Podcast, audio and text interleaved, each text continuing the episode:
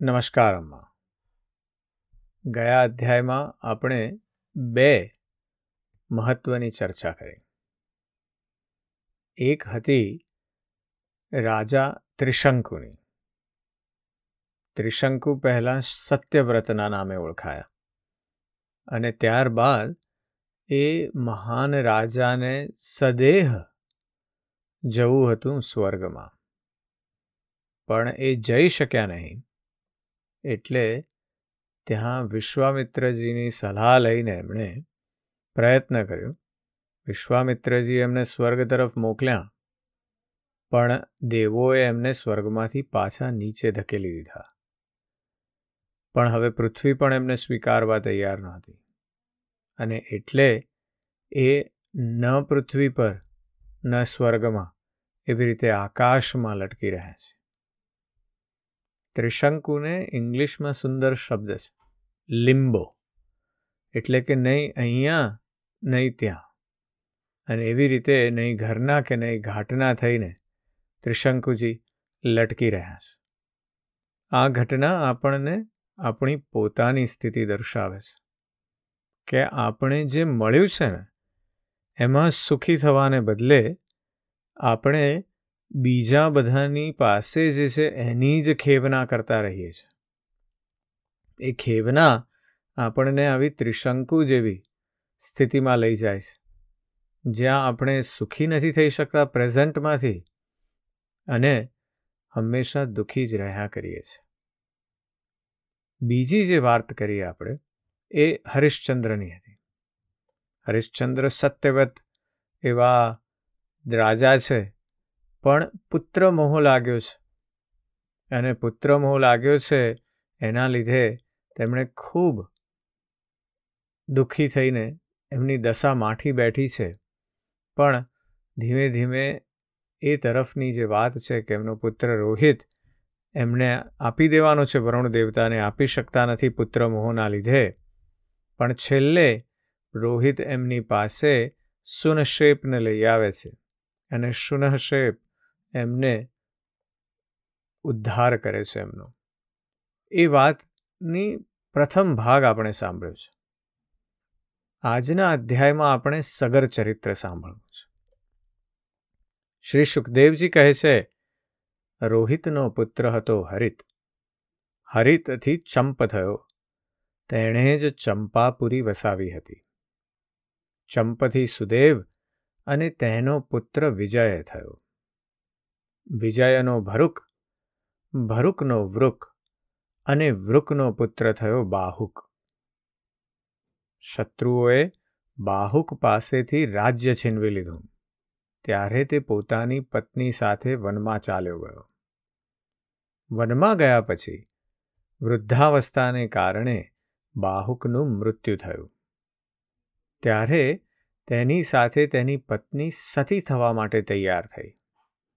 પરંતુ મહર્ષિ ઔવ્રને ખબર હતી કે તેના ઉદરમાં ગર્ભ છે. તેથી તેમણે તેને સતી થતાં રોકી લીધી. જ્યારે તેની શોક્યોને આ વાતની ખબર પડી, ત્યારે તેમણે તેને ભોજન સાથે ગર એટલે કે વિષ, આપી દીધું. પરંતુ ગર્ભ પર વિષનો કોઈ પ્રભાવ ન પડ્યો.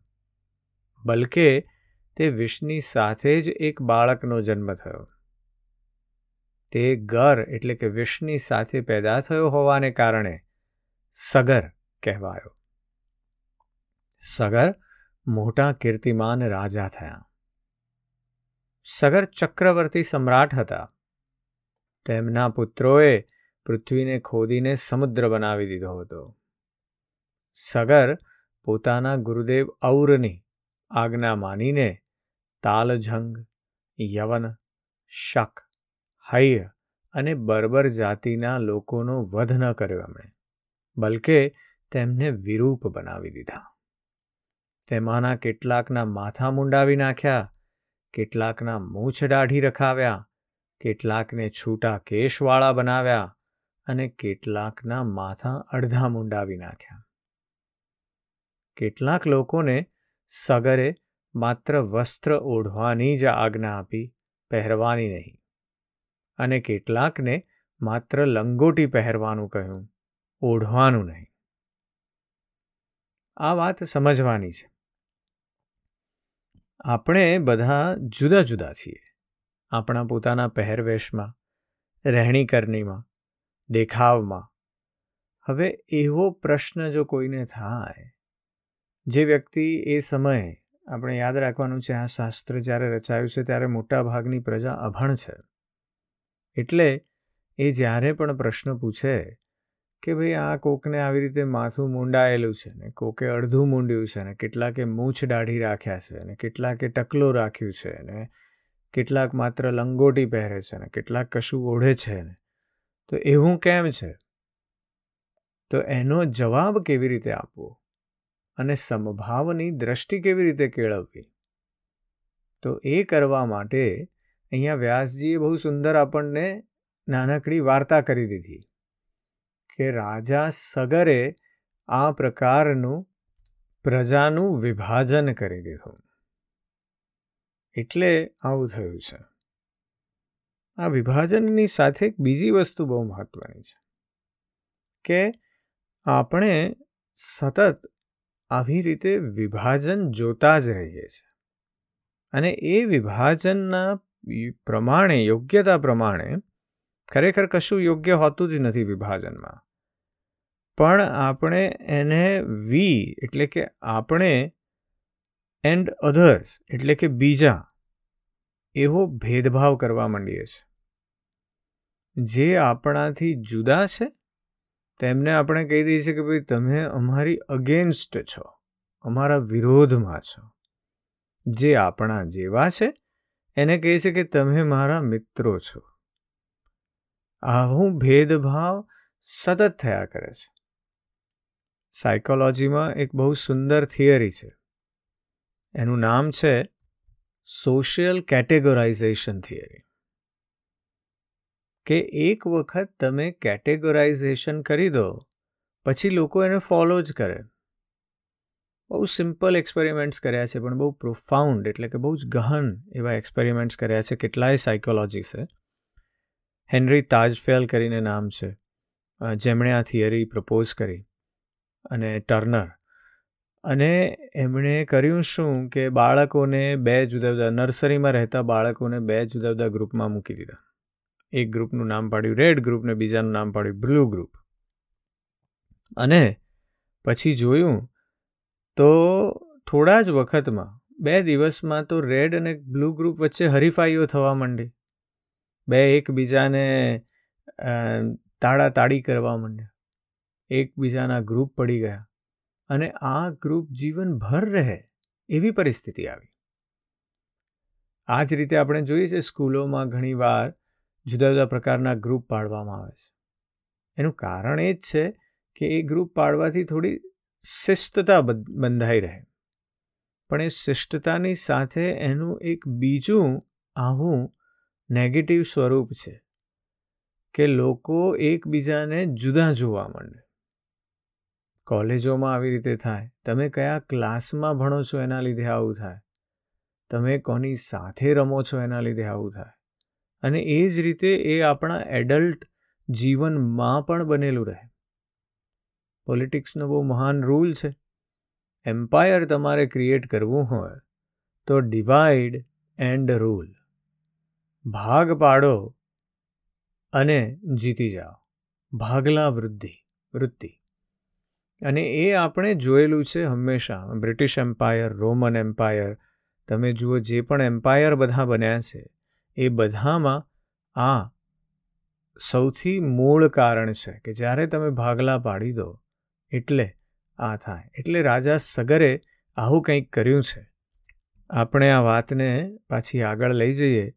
સુખદેવજી કહે છે, ત્યાર પછી સગર રાજાએ ઔર્વ ઋષિના ઉપદેશ અનુસાર અશ્વમેધ યજ્ઞ દ્વારા સંપૂર્ણ વેદ અને દેવતામય આત્મ સ્વરૂપ સર્વશક્તિમાન ભગવાનની આરાધના કરી.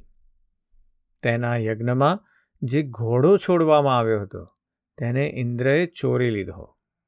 તે વખતે મહારાણી સુમતીના ગર્ભથી ઉત્પન્ન થયેલા સગરના પુત્રો પોતાના પિતાની આજ્ઞા અનુસાર ઘોડા માટે પૂરી પૃથ્વીને ચારે બાજુથી શોધી વળ્યા. જ્યારે તેમને ક્યાંય ઘોડો ન મળ્યો ત્યારે તેમણે ખૂબ અભિમાન સાથે બધી બાજુથી પૃથ્વીને ખોદી નાખી. ખોદતા ખોદતા તેમને પૂર્વ ઉત્તરના છેડા પર કપિલ મુનિ પાસે પોતાનો ઘોડો જોવા મળ્યો. ઘોડાને જોઈને સાઠ હજાર રાજકુમારો શસ્ત્ર ઉપાડીને એવું કહેતા કહેતા તેમની તરફ દોડ્યા કે આજ અમારા ઘોડાને ચોરવાવાળો ચોર છે. જુઓ તો ખરા તેણે અત્યારે કેવી આંખો મીચી રાખી છે? આ પાપી છે અને મારી નાખો મારી નાખો. તે સમયે કપિલ મુનિએ પોતાના નેત્રો ખોલ્યા. ઇન્દ્રએ રાજકુમારોની બુદ્ધિ હરી લીધી હતી. તેથી તેમણે કપિલ મુનિ જેવા મહાપુરુષનો તિરસ્કાર કર્યો. આ તિરસ્કારના ફળ સ્વરૂપે તેમના શરીરમાં ઉત્પન્ન થયેલા અગ્નિથી જ એ સાઠ હજાર સગરપુત્રો ક્ષણવારમાં જ ભસ્મ થઈ ગયા.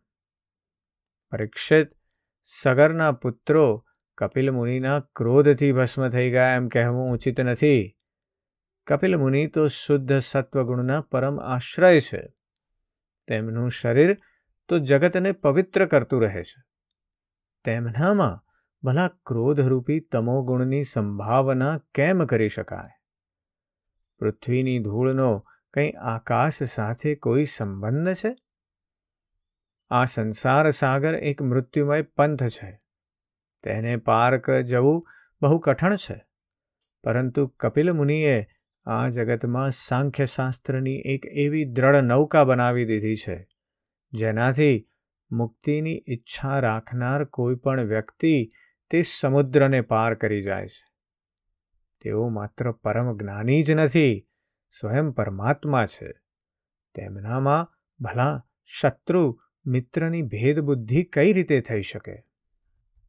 કપિલ ભગવાનની કથા આપણે ત્રીજા સ્કંધમાં સાંભળી છે. આપને યાદ હોય તો માતા દીતીએ જ્યારે ગર્ભધારણ કર્યો અને સો વર્ષ સુધી ગર્ભમાં રહેવા દીધો, ત્યારે એમાંથી પેલા જય અને વિજય, જે સનકાદીના શાપથી પૃથ્વી તરફ પડ્યા હતા, એ હિરણ્ય કશ્યપુ અને હિરણ્યાક્ષ રૂપે જન્મ્યા. અને એ જન્મ્યા પછી એમની જે અવસ્થા હતી, એ સમયે આપણે કદર્મ પ્રજાપતિ અને દેવહૂતિની વાર્તા સાંભળી હતી. અને દેવહૂતિ અને કદર્મ પ્રજાપતિ દ્વારા કપિલ દેવનો જન્મ થયો હતો. જેમણે દેવહૂતિને ભક્તિયોગ અષ્ટાંગ યોગ અને સાંખ્ય યોગ એના વિશેની ખૂબ સુંદર સમજણ આપી હતી. સુખદેવજી કહે છે, સગરના બીજા પત્નીનું નામ હતું કેશિની. તેમના ગર્ભથી તેમને અસમંજસ નામનો પુત્ર થયો હતો. અસમંજસના પુત્રનું નામ હતું અંશુમાન. તે પોતાના દાદા સગરની આજ્ઞાનું પાલન કરવામાં તથા તેમની સેવામાં લાગેલો રહેતો હતો.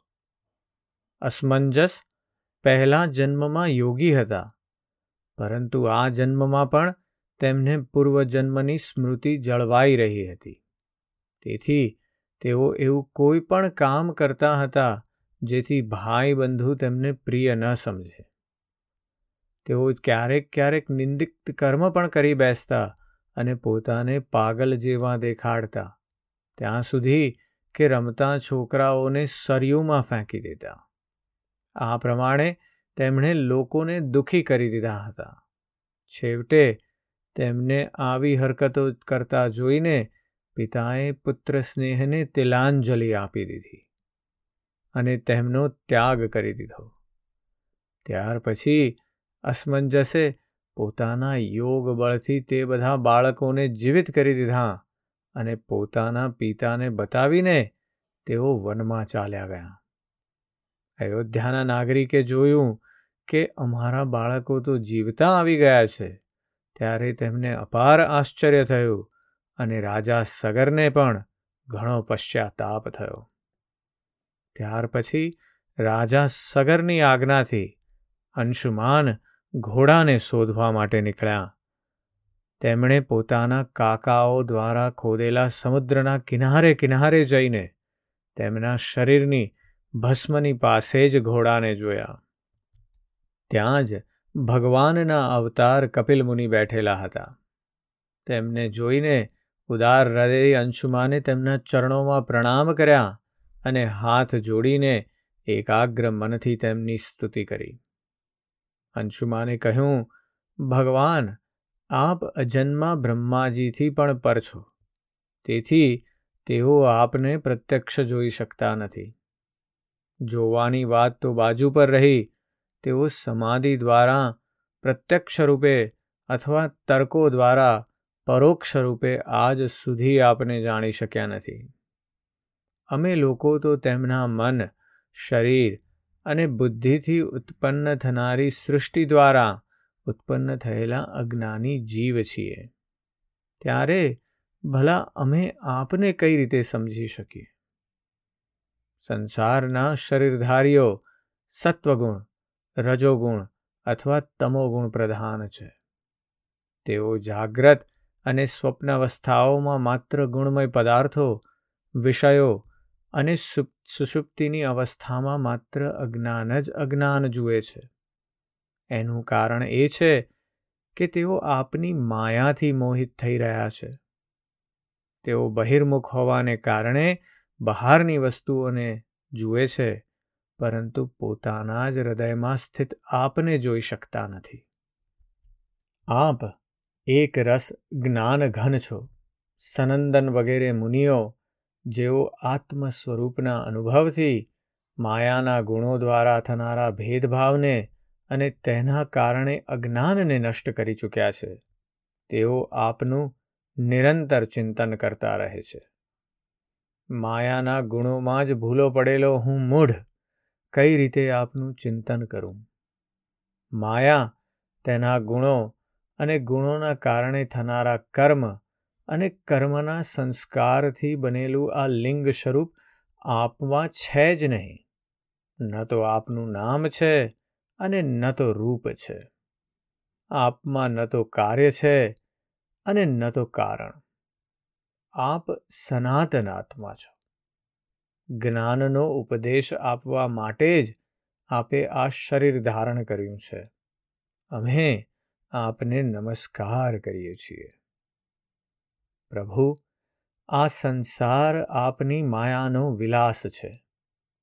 તેને સત્ય સમજીને કામ, લોભ ઈર્ષા અને મોહથી લોકોનું ચિત્ત, શરીર અને ઘર વગેરેમાં ભટકવા લાગે છે. લોકો આના જ ચક્રાવામાં ફસાઈ જાય છે. હે સમસ્ત પ્રાણીઓના આત્મા પ્રભુ આજે આપના દર્શનથી મારા મોહની તે દ્રઢ ગંથી છૂટી થઈ ગઈ છે, જે કામના, કર્મ અને ઇન્દ્રિયોને પોષણ આપે છે. શ્રી સુખદેવજી કહે છે કે પરીક્ષિત જ્યારે અંશુમાને ભગવાન કપિલ મુનિના પ્રભાવની આ પ્રમાણે સ્તુતિ કરી, ત્યારે તેમણે મનમાં જ અંશુમાન ઉપર બહુ અનુગ્રહ કરીને કહ્યું શ્રી ભગવાને કહ્યું, બેટા, આ ઘોડો તારા પિતામહનો યજ્ઞ પશુ છે. એને તું લઈ જા. તમારા ભસ્મ થઈ ગયેલા કાકાઓનો ઉદ્ધાર માત્ર ગંગાજળથી થશે. બીજો કોઈ ઉપાય નથી.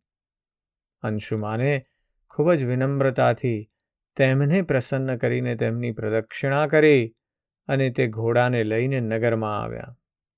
સગરે તે યજ્ઞ પશુ દ્વારા યજ્ઞની શેષ ક્રિયા પૂરી કરી. ત્યારે રાજા સગરે અંશુમાનને રાજ્યનો ભાર સોંપી દીધો અને તેઓ સ્વયં વિષયોથી ઉપરામ અને બંધન મુક્ત થઈ ગયા.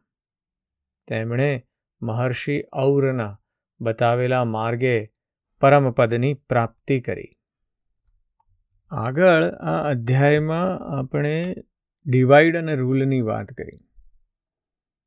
બીજી મર્મની વાત આ અધ્યાયમાં એ છે કે જ્યારે આપણે ભીડમાં હોઈએ છીએ ને, ત્યારે પોતાની જાતને ભૂલી જઈએ છીએ સગરના જે સાઠ હજાર રાજકુમારો હતા, એ બધા સાથે હતા અને એમણે જોયું આખી પૃથ્વી ખૂંદી વળ્યા છે. અને ત્યાં જોયું કે કપિલ મુનિની પાસે અશ્વમેધ યજ્ઞનો ઘોડો ત્યાં ઊભો છે. એટલે એમણે ભીડમાં છે ને, એટલે ભાન ભૂલી ગયા છે. એવું ધ્યાન નથી પડતું કે આ તો મુનિ છે, એમને ઘોડો ચોરવાની જરૂર જ શી છે? પ્રશ્ન તો કરીએ. પણ એની જગ્યાએ એક ભીડમાં માણસ એમ કહેવા માંડે કે ભાઈ આ પથ્થરો ફેંકો એટલે બધાએ પથરા ફેંકવા માંડે છે. કારણ કે ભીડમાં માણસ માણસ નથી રહેતો ને માનવતા ચૂકી જાય છે. અને એટલા માટે એનો નાશ થાય છે. કપિલ મુનિએ માત્ર નેત્રો ખોલ્યા અને ત્યાં તો એ બધા ભસ્મ થઈ ગયા છે. અને આ તરફ અંશુમાન જે એકલો નીકળ્યો છે. એના મનમાં ધ્યાન છે કે આ કોણ છે? એને એવું થાય છે કે હું આમને પહેલાં પૂછું તો ખરો, આટલું બધું તેજ છે અહીંયા એમની આસપાસ. તો કંઈક તો હશે ને. અને એટલા માટે સાચી સ્તુતિ કરી અને એને એ બધું મળ્યું જે મેળવવાનું હતું. એટલે આ બહુ મહત્ત્વની વાત છે કે ભીડમાં ક્યાંક આપણે જ્યારે ગ્રુપમાં હોઈએ છીએ ખાસ કરીને, ત્યારે કંઈક એવો નિર્ણય નથી લેતા ને જે આપણે કદાચ એકલા હોઈએ તો ના લઈએ. થોડું વિચારવાની જરૂર છે એના વિશે. કે આપણે એવા કેવા કર્મો કરીએ છીએ કે જેથી ક્યારેક ભીડમાં આપણે મનુષ્યને અસંગત હોય એવા પ્રકારનું કર્મ કરવા માંડીએ છીએ. જરૂરથી ચિંતન કરજો. આજે બસ આટલું જ. જય શ્રી કૃષ્ણ.